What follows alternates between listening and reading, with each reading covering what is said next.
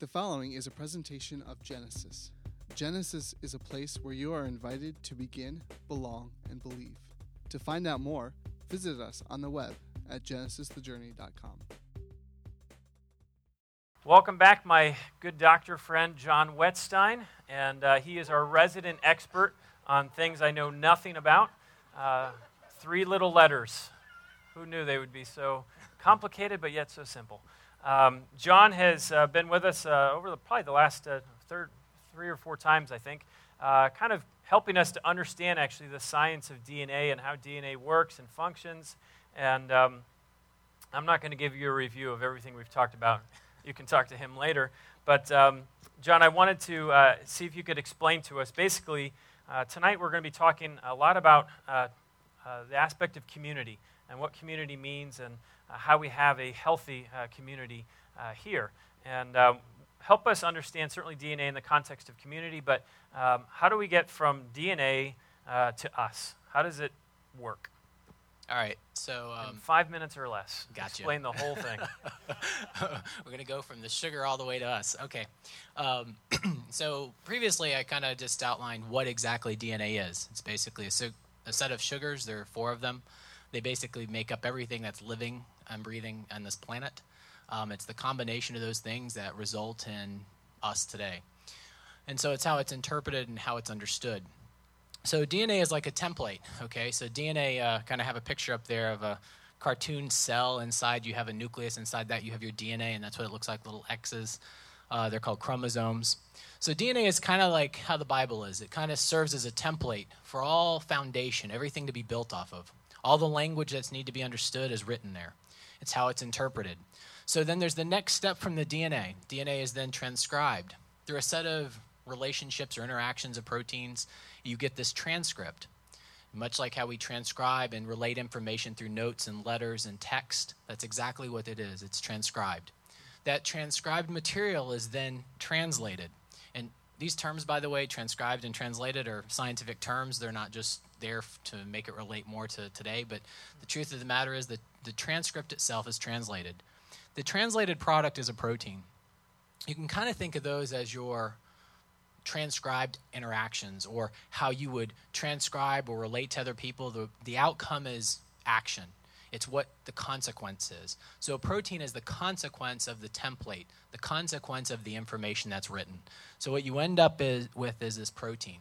Now the important thing about these proteins are they are the fundamental things that make us up. They're the out the product out of the DNA. Okay, so let's take uh, for example if you read scripture and then it's how you interpret it and then how you translate it into your interactions with your friends.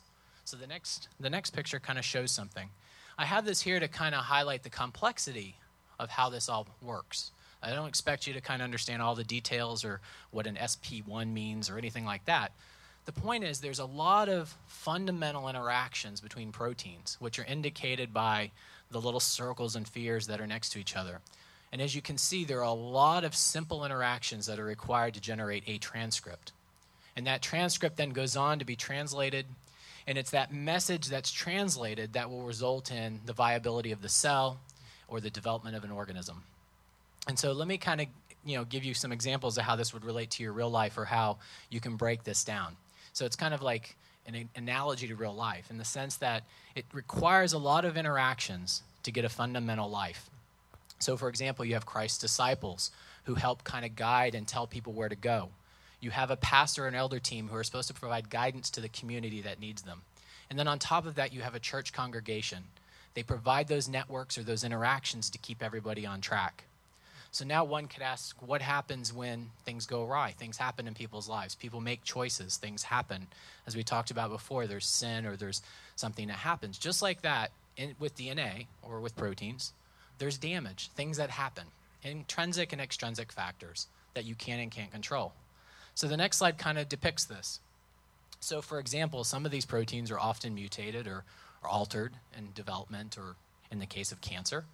And what ends up happening is if you alter or break down those interactions, those viable networks that are required just at a protein level, so that the DNA itself can be transcribed into information and then translated into ac- action, it can result in things like that you see at the bottom breaks in DNA, something that may not be repairable, and in turn, as you can see on the far right, development of a tumor, for example, in a mouse or in a human being. So it's that relationship of those interactions that are essential for that template to be carried out. So what you can see here is, you know, what about bad interactions? You know, what what happens if that environment's disturbed? Is there any is there any hope? Okay? And it's kind of interesting because if you look at the cell and you kind of compare it to what your interactions are with people on a daily basis, the answer is yes. So the next slide kind of animates how this actually works. So here's a chromosome, and it shows how the DNA is being unraveled. And the thing about it is, what's amazing are those proteins that are result of that template, that result from that text that's written in your DNA, are things that are very important in both protecting, detecting, and repairing damage at the DNA level. There are three main features of that that are there, and what you see here is a picture of proteins that are involved in repair. They're actually bound to the DNA and fixing them. And then up in the top right, is actually another, not a cartoon example, but a real example from Friday night in my lab, basically showing you that proteins that are very important for repairing DNA, they're actually bound physically to those DNA. They set up the environment, they protect it. So, what you see in that picture, the pink is actually a physical protein that's required for keeping your DNA intact. So, one may think about this in the context of how does you know, biology or how does this information relate? Well, it's simple you have a text, you have a template, much like the Bible. You have your life groups, for example, which serve as, you know, your kind of protectors and guiders, and they kind of help you survey. They're also the ones that can help you go back and repair. You also have your fellow Christians, whether it be in your life group or outside your life group. So the whole point is these fundamental principles that hold true inside the DNA that are then read out and then play itself out in the cell are the exact same thing that you live on a day to day basis when you walk around amongst your colleagues or your friends or your fellow Christians. Hmm. That's cool. And then one last thing. Yeah, yeah. The last part at the bottom is something that I want to pose to everybody is this. What, you know, can you imagine if life and those relationships were built off of, for example, breaks, damage, and you didn't have a, something there to help guide you back into place? Cool. Thanks, John. Uh, if you're thinking, wow, uh,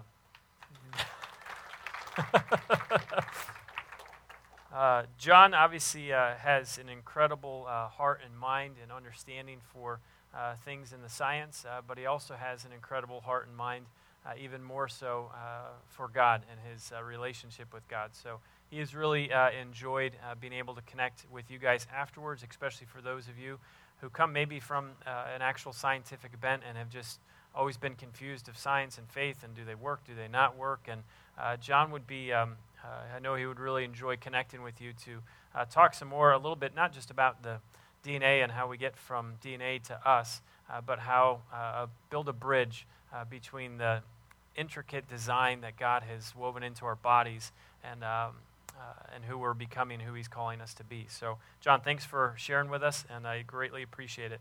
Um, uh, we are uh, working our way through uh, our series called DNA, and uh, for the past four weeks, we have focused on uh, the question of who am I? who are you? And ultimately, what it means to be human. we've answered that question, is found, discovered in these two words, imago Dei uh, made, created, fashioned, formed in the very image of God. Um, what it means to be human is that we bear our Creator's image um, in the world that we live. So uh, we've taken a look at uh, uh, something called sin and how sin mars that image of God, but because of Jesus Christ, uh, He is redeemed and He is reconciled and He is restoring Imago Dei um, in us. Uh, and in the last two weeks, we've uh, taken a look very specifically at uh, the mind and the heart, and how we can use our mind and our heart, really all of who we are, to express to God uh, how much we love Him. Uh, tonight, we're going to switch gears now from uh, asking the question of who are we to, or who am I, to more of the community question of who are we as a community. Um, one of the things that um, has been, I've been in the church. I was one of those guys who grew up this better part of his life in the church. And uh, I've seen uh, uh, the beautiful side of uh, a church and how it operates and how it should operate, uh, but I've also seen the dark side of life behind the black curtain, so to speak. Um, but one of the things that I'm ultimately uh, convinced of and committed to um, is the need for community, the need for relationships. We were created for uh, community, created for relationships, first and foremost uh, with God, and then first uh, and secondly with one another. And the reality, as I've been thinking about this, is that we ultimately discover who we are in the context of community. So our identity is found in community, not in solitude. Uh, we are not autonomous people. We are not meant to live alone and be alone and be by ourselves. Uh, there's a great African proverb that says this A person is a person through persons. A person is a person through persons. So if you want to discover ultimately who you are, uh, it's discovered in the context of community, in the context of relationships. I don't know if you guys saw this movie. Uh, it was called uh, Into the Wild. I think it came out a few years ago. Um, and it was really a phenomenal story of one man's journey. His heart's desire was to land in uh, Alaska one day uh, and live in the wild. He didn't know what he was going to do once he got there, but he wanted to get there. Uh, and one of the things in his journey that he wanted to prove the world wrong is that he did not need community. He did not need relationships. And this is one of the quotes of uh, something he said as he was saying goodbye to somebody I will miss you too, but you are wrong if you think that the joy of life comes principally from the joy of human relationships. You are principally uh, wrong if you think from, um, let me read that again, but you are wrong if you think that the joy of life comes principally from the joy of human relationships. God's place is all around us, it is in everything and in anything we can experience. People just need to change the way they look at things. That's what he said at the beginning of his journey. And as he went further and further and further along into solitude, uh, and ultimately, uh, one of the things that was written in his journal, uh, the last journal entry uh, before he died, and before uh, it took about three weeks for him, anyone to even come across and discover his body, these were the words that he penned in his journal Happiness only real when shared. Chris McCandless said that. Happiness only real when shared. The man who set out to prove that you didn't need community, you did not need relationships, got to the literally the end of his life and in his last words just basically said, It doesn't mean much if I don't have someone uh, to share this with. We were created for community. We were created for relationships. One of the things that um, uh, I love about God is that uh, we were. Um, another way to, I guess, think about this is um, the first time that God says that something is not good is when man was alone. God had declared so many things to be good, but the very first thing that Scripture records that God says this is not good is when man was alone. That's in Genesis uh, chapter 2, verse 18.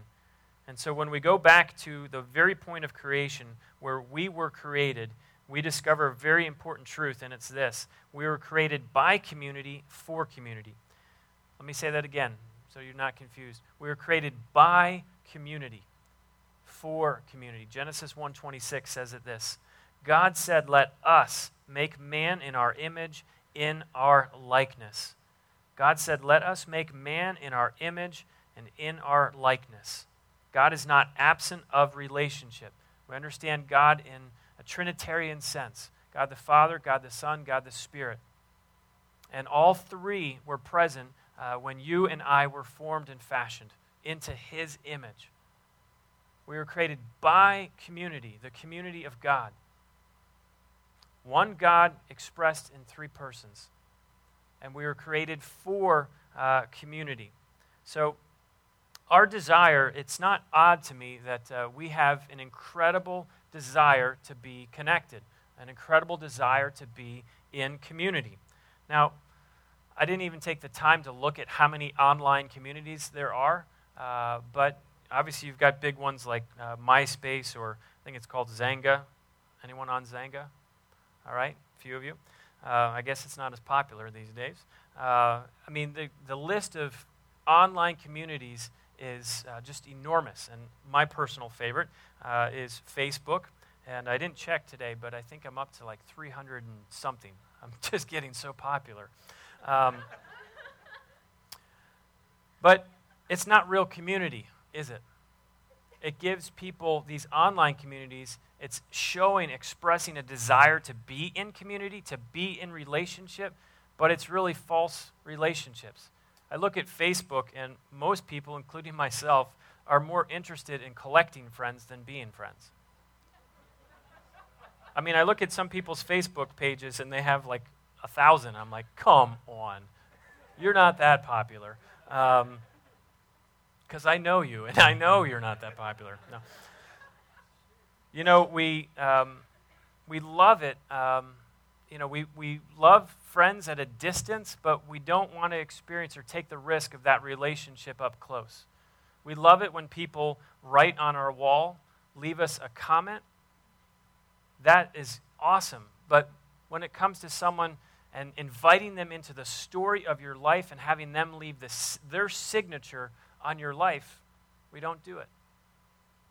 So these online communities, uh, albeit they're fun and um, all of that kind of thing, uh, they create a, a very false sense of community, a false sense of relationship. But it does one thing it points to uh, a great need that humanity has, and it's the need to connect, it's the need to be uh, in relationship uh, with one another.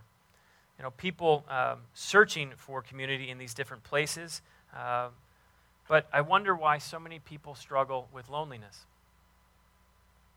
So many people utterly feel alone, uh, and repeated feelings of alone and alone, and I'm alone, I'm alone, leads that person just to say, I am a lonely person. I have no one that I can connect with. It's amazing we can be surrounded by people yet still feel utterly alone, where no one knows me, no one cares for me, no one loves me. It's funny, you would think in even crowds like we gather in uh, tonight, uh, and we call it community, but uh, being in a crowd can actually perpetuate aloneness uh, instead of curing it. Because you can even come to a group like this, a community like this, and be surrounded by a hundred some odd people and still feel utterly alone, that people don't know you. And I wanted you to, to know this that um, aloneness is not the will of God. You were not created to be alone. I guess if you hear something tonight, cling on to that one. You were not created to be alone. And the more people I connect with, the more people I meet with, uh, I hear a, a similar song that's being sung. I just feel so alone. You were created to be in relationship with God. You were created to be in relationship with humanity, with a community, with a tribe. I have a question. I'm going to need your feedback here on this one. If you were given uh, the opportunity to create a community, uh, you're in charge, it's your deal. Uh, what would that community look like? What would be some of the characteristics of that community? What would be some of the things? Remember, you're the creator, the architect, the designer, you're forming this thing. So, what would be some things that, if it was your community that you're shaping and forming, that would be absolutely central? That would, this would be there, this would be present. What would be some of those things? Shout them out to me.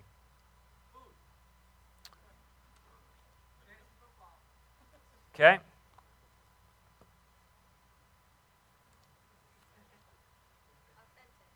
Authentic.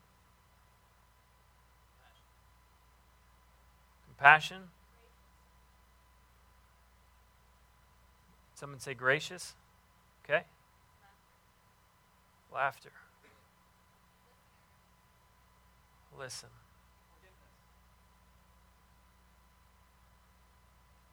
Okay? Couple more. Sharing. Okay? Welcoming. Understanding. Did someone say in motion? Okay, movement. Not a stagnant community. I'm guessing that's what that means. Someone said Something over here? Love? How about three more?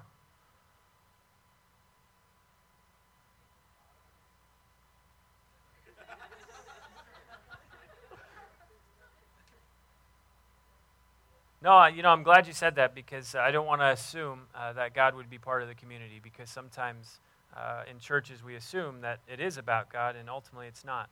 Uh, so I appreciate you saying that. That would be a community um, that would be centered, fixed uh, upon God. Purpose? Who's got the last one? All right.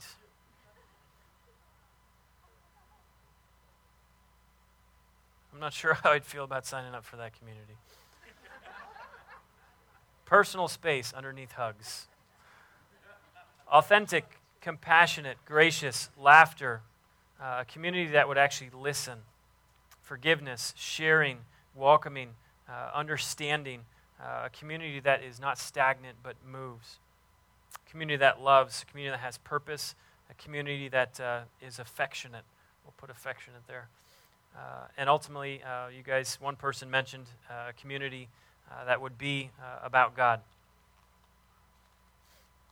Do you know of any communities like that? You know, obviously, uh, in my heart, I would love for you to be like all 100 of you, like Genesis, of course. But in all reality, I wouldn't be uh, so arrogant to think that uh, we are all of those things.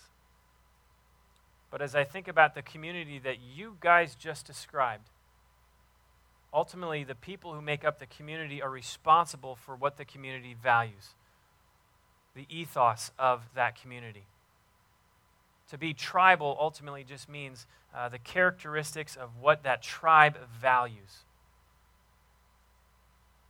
Those are some great adjectives, descriptors of what you guys just described as what would be uh, a community. Um, let me, I guess, reverse the question of what would you say is the common, and we won't write as many because the list will probably be even longer. Um, what is the current, at least uh, in your world, in the environment you're part of, what is the current, um, um, what do people have to say about church, the church community? You know, I've already got words like authentic, compassionate, gracious, laughter, listen, but how would the culture that you guys live in, that we all live in, we're part of, how would they describe the church community? Give me. Brainwashed? All right, whoa, slow down.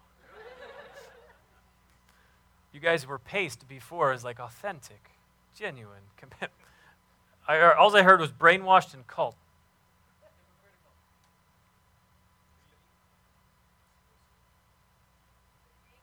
Okay.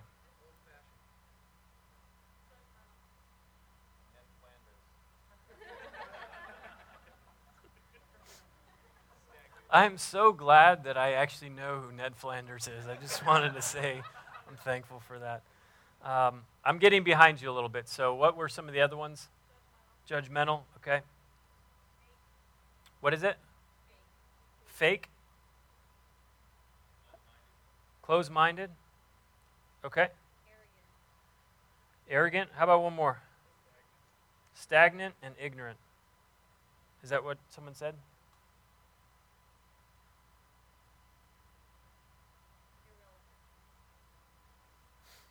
relevant. That's just another way of saying we don't connect. We live in a world that we ultimately don't connect. We speak a very different language, we think very differently, and uh, we don't connect.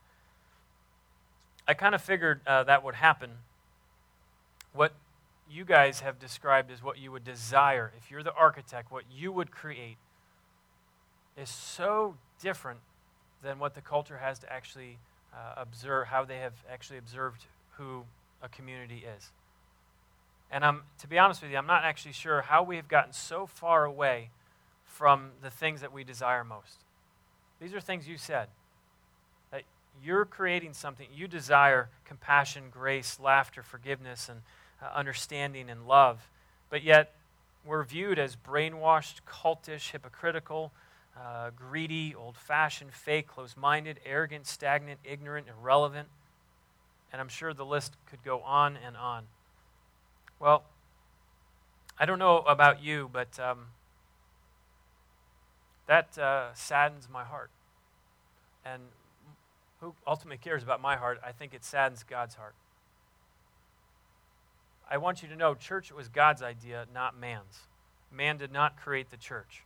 Uh, God created the church, and He used uh, some very um, uh, interesting uh, language to describe the church, which I'll share with you.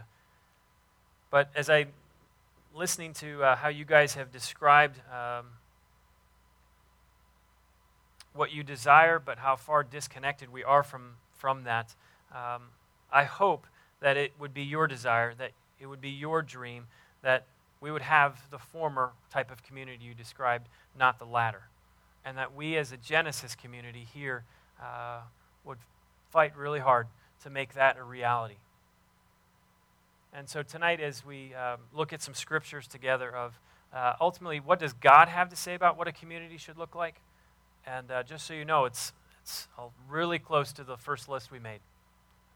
I'm not interested per se in what uh, man has to say about community, but ultimately, what does God have to say, and how does He desire uh, the community uh, to look like?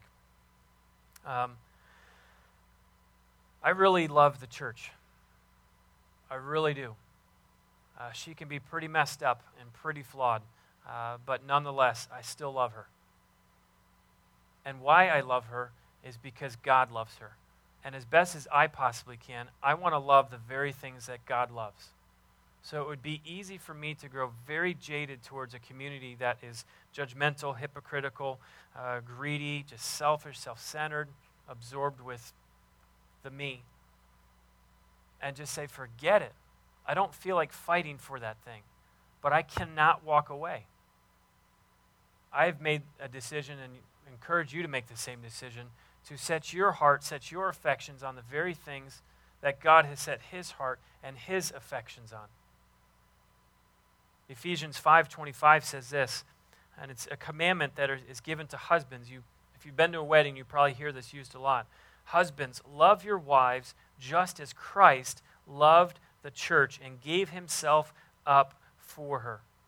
In Scripture, uh, uh, God uses the language of the church as the bride. I love, uh, I don't do this all the time, but I love introducing people, uh, introducing my wife to people as this is my bride for the past uh, 11 years or so. It's just my cute little way of just saying, I love that she is married to me. I'm proud of her. And I'm proud for people to know that she's my bride. She's not your bride.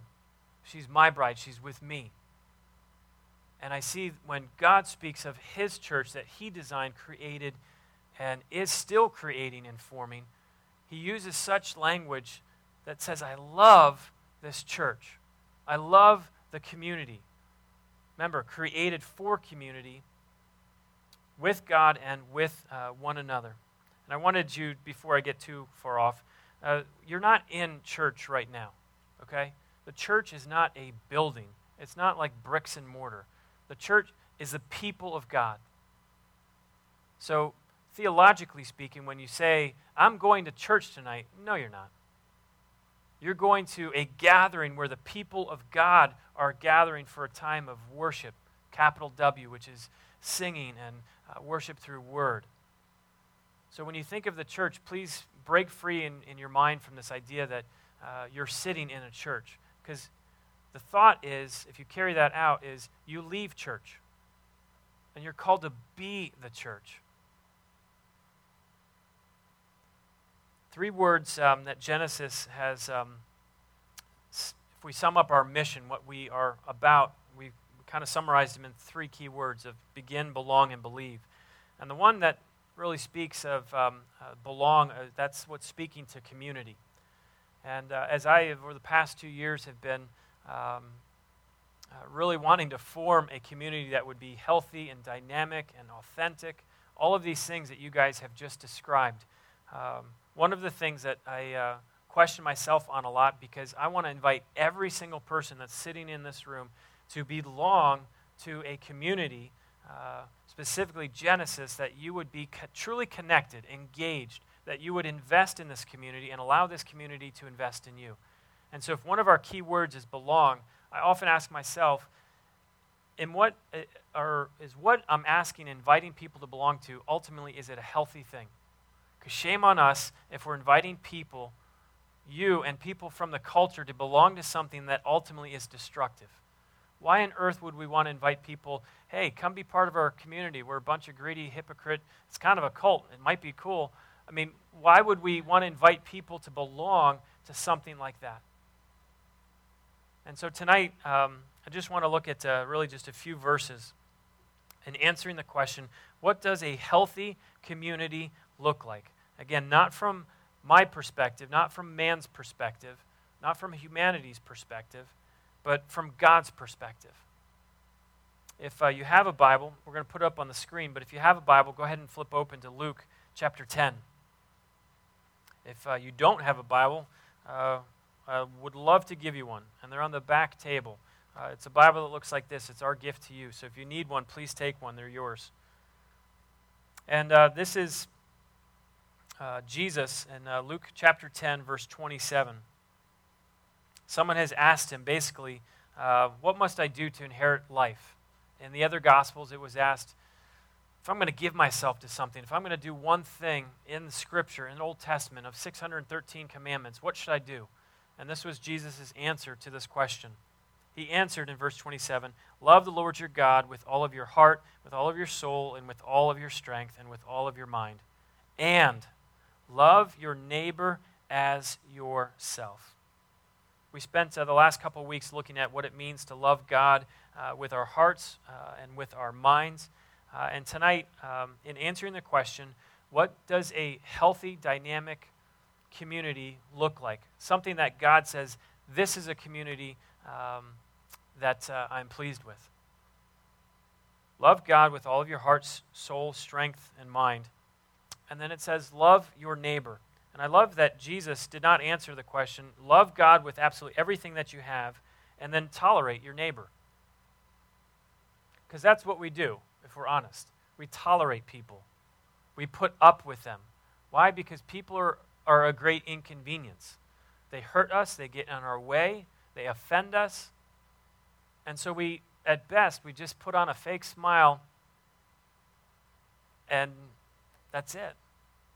But I cannot get around the commandment that says, Love God with all of who you are, the core, your essence, and then love your neighbor as yourself. Notice there's no commandment to love yourself because God knew we'd have that one. we wouldn't struggle with that one. But we would struggle with loving our neighbor. And so, how I'm answering this question of what does a healthy community ultimately look like? It's a community that loves. It's a community that loves your neighbor.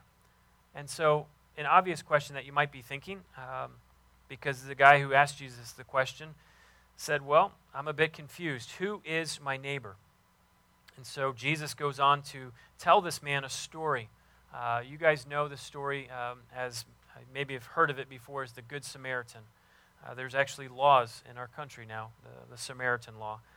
And Jesus wants to answer this guy's question of who is your neighbor? Let me tell you a story. And in this story, there's a guy who got robbed and mugged and beat up and left for dead. And there were some religious people who walked by and did absolutely nothing to help this guy. They ignored him. Literally just walked on by and left him for dead. But then there was another individual, a Samaritan, uh, who came to this gentleman's aid. And I pick up the story in verse 33 of chapter 10. But a Samaritan, as he traveled, came where the man was. And when he saw him, he took pity on him. He went to him. That's another way of saying had compassion.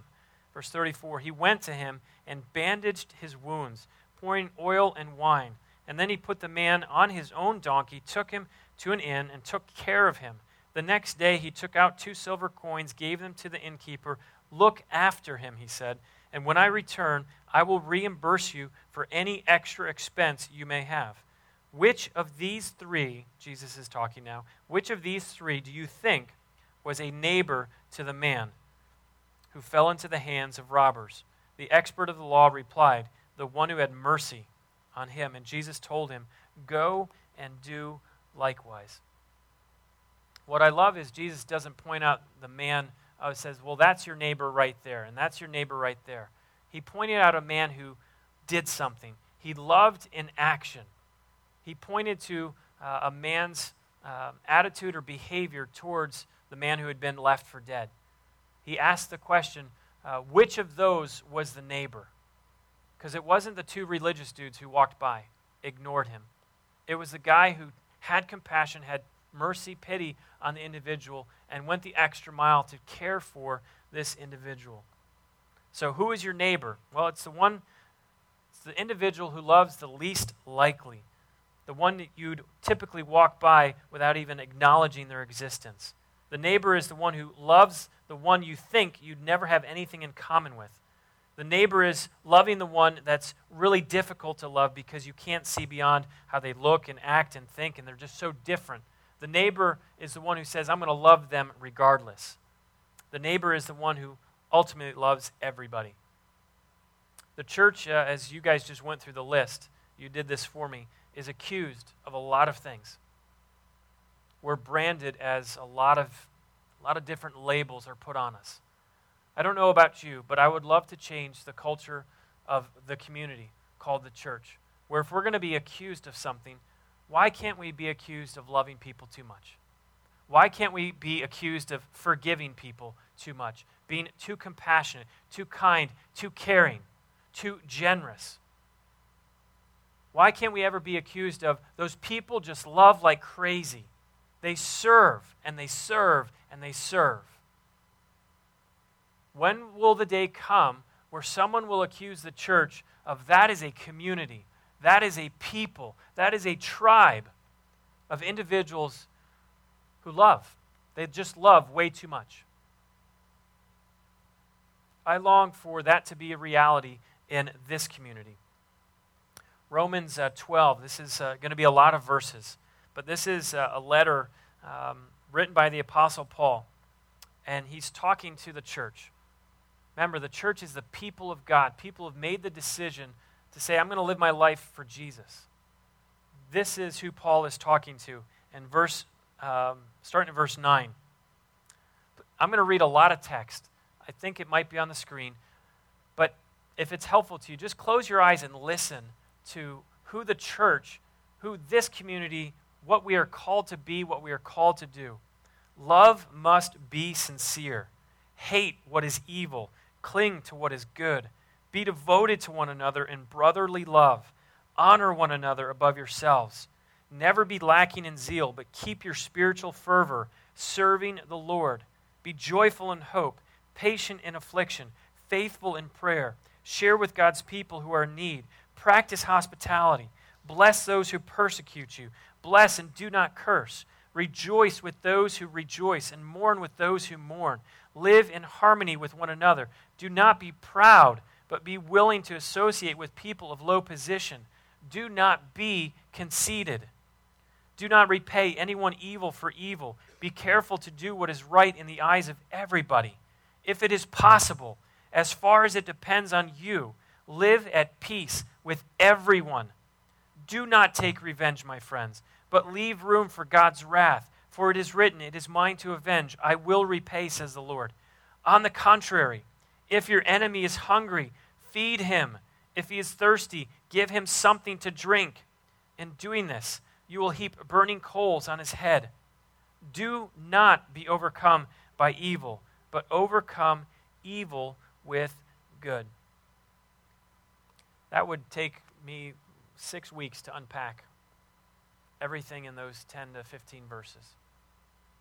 But the one command that is just unites them all church, would you love? Would you be a people, a community, a tribe that would love?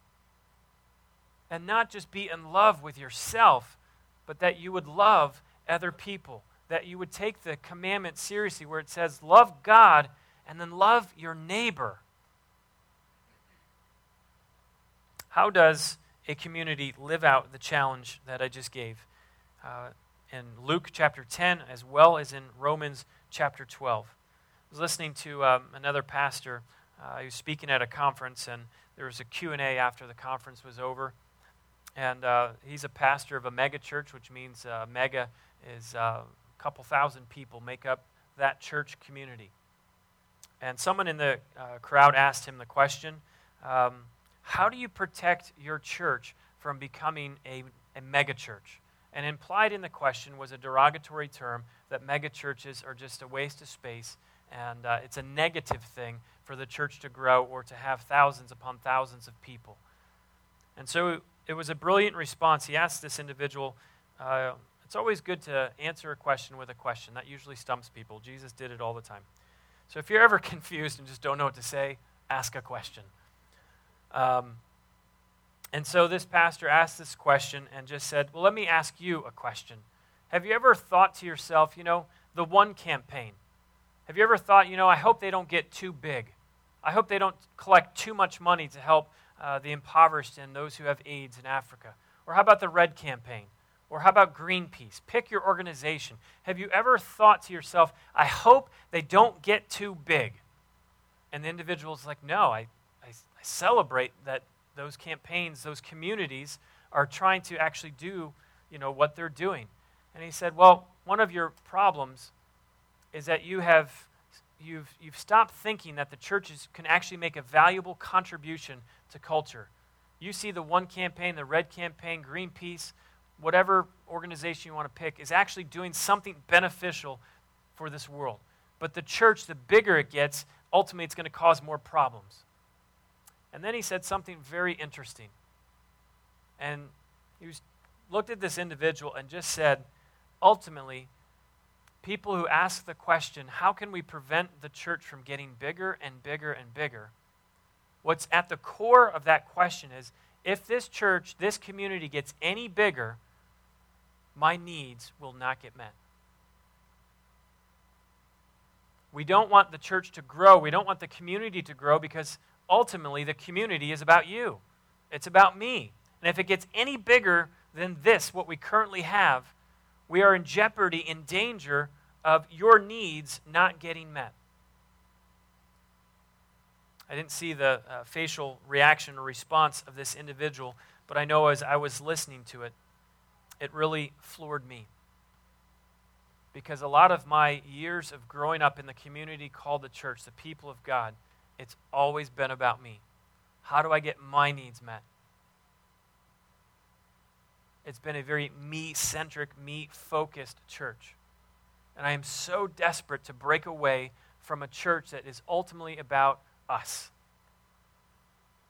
I am excited about being part of a community that would say, it's not about us, it's not about me.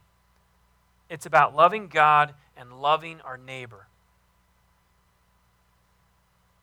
How do we break free from the me centric, the I centric community? And the answer, as best as I can give you, is just we have to refuse and reject the notion that you and I are the center of the community. Now, I realize we don't like put posters on and wear t shirts that say, the church is all about me. I don't think anyone uh, probably would do that. But if we think about some of the attitudes or uh, things that we criticize the church mostly for, or the community of the church, uh, most, if, if not all, of our disappointments with the church is that our needs are not getting met.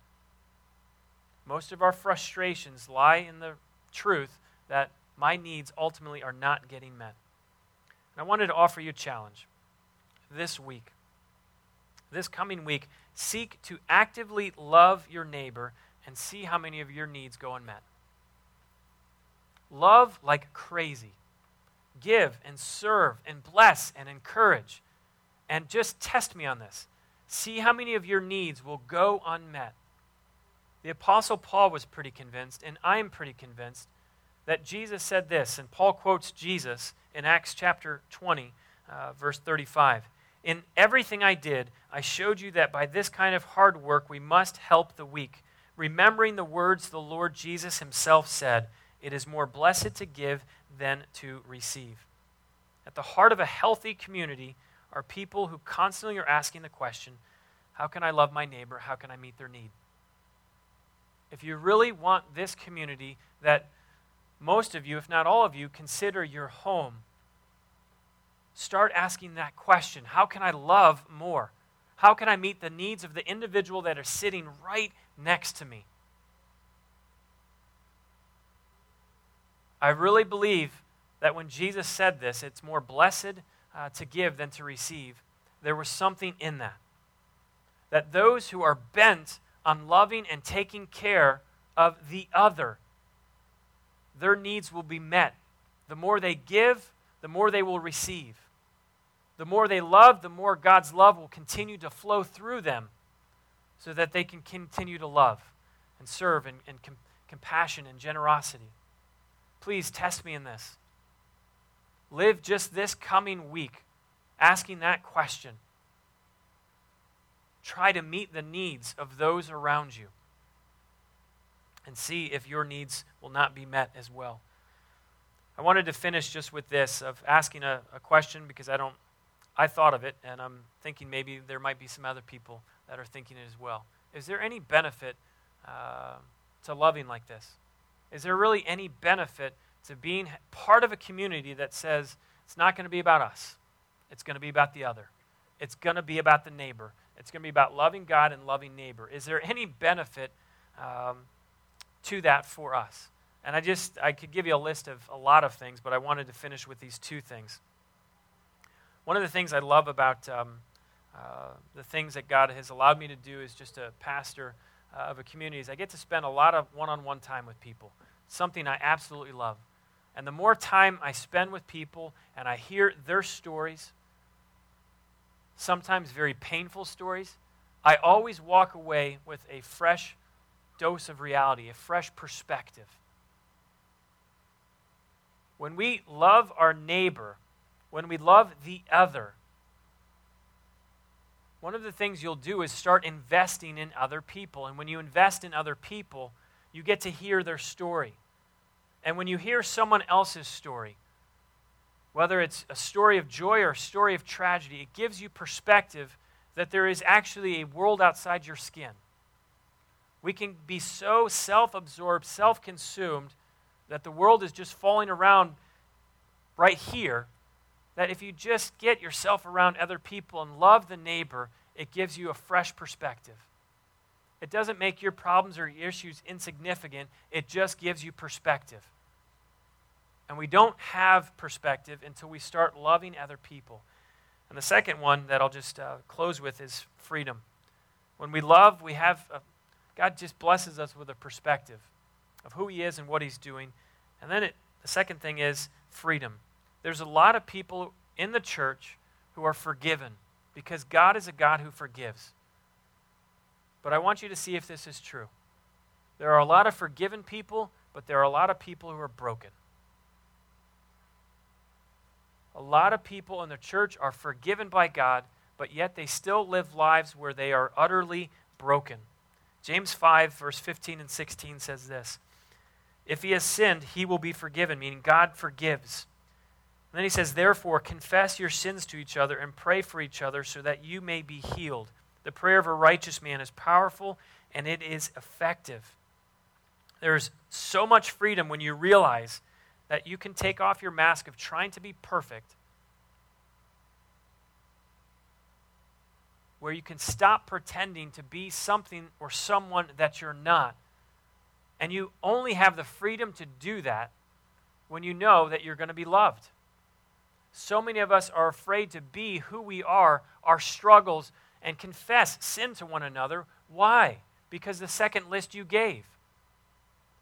They're people who condemn, they're judgmental, they're hypocritical. But if we would be a community that would truly love the other, love one another, we would have so much freedom to stop pretending to stop trying to be perfect. Save yourself from that and save us. Jesus met a woman who was um, being accused of adultery, caught in the act of adultery. And people were about ready to kill her, throw huge stones at her head, and crush her. And they came to Jesus and said, Jesus, what should we do? And Jesus' remarkable answer says, If any one of you, this is John chapter 8, verse 7, if any one of you is without sin, let him be the first to throw a stone at her. Again, he stooped down, wrote something on the ground. At this, those who heard him began to go away one at a time, the older ones first, until only Jesus was left. with the woman still standing there. Jesus straightened up and asked her, Woman, where are they? Has no one condemned you? No one, sir, she said. Then neither do I condemn you. Jesus declared, Go now and leave your life of sin. We are called not to condemn people, but to love people. And if we would have an environment, a culture within this tribe, this community called Genesis, where you knew that you were being loved. Why? Because you were loving. You would have so much freedom to take off the mask and confess this is who I am. This is where I'm really at. This is my struggle. This is my sin. And you would have no fear of someone pointing their finger in your face and saying, I condemn you, you hypocrite. But you would have in a loving community people remind you that you are completely forgiven and loved by God. And they would inspire you and they would encourage you and challenge you by loving you to go and live a different life. A life where you refuse sin, reject sin, and embrace all of who God has created you to be, to live up to your God given potential. If this would be a community that would love,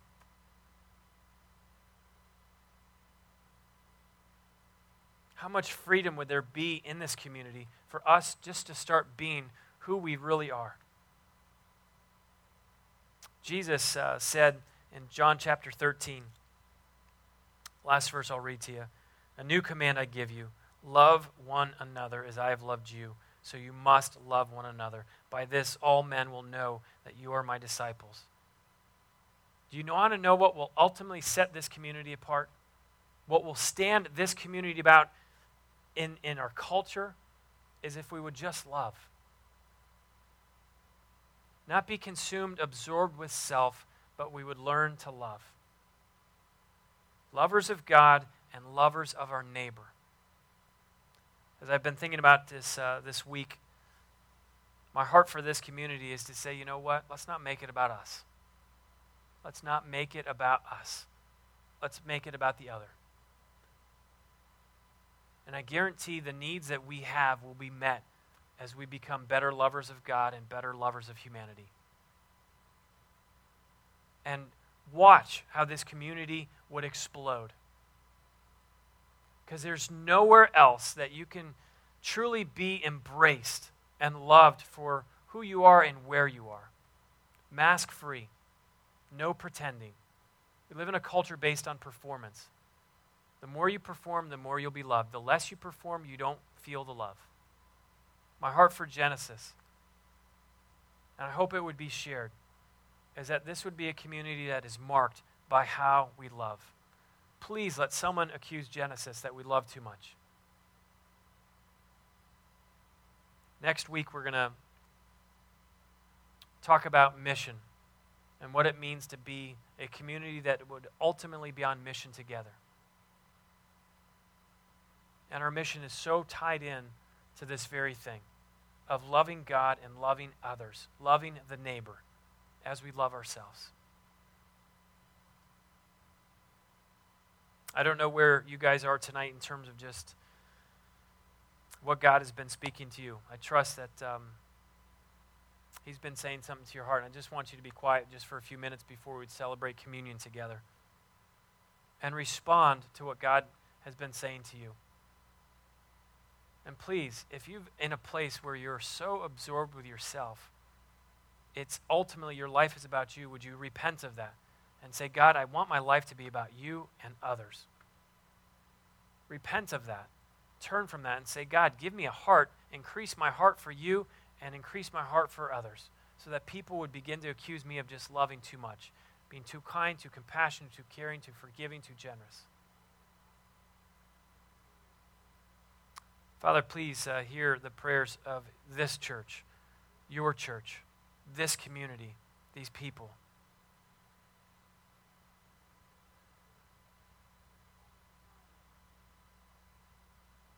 God, let us respond to the things that you have been saying to us tonight.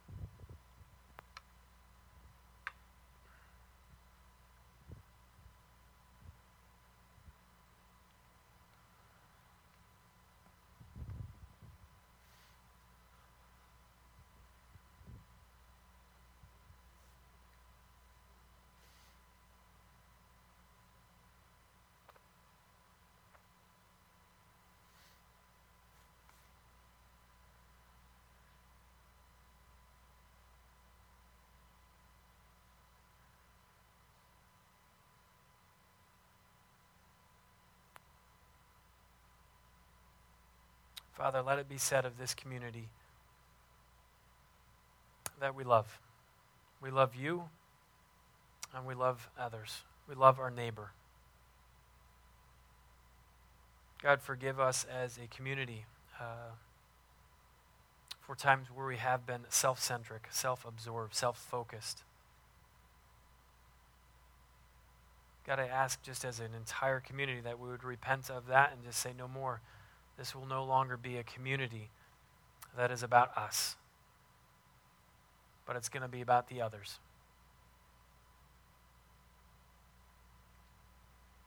God, would you create in each of us such a strong desire to love you and to love our neighbor? And our neighbor, God, as we know, is not just a person sitting right next to us tonight. But our neighbor are those that we work with, those that we live with, those in our family, those in the different communities that we are part of. God, just please give us such a burden to love.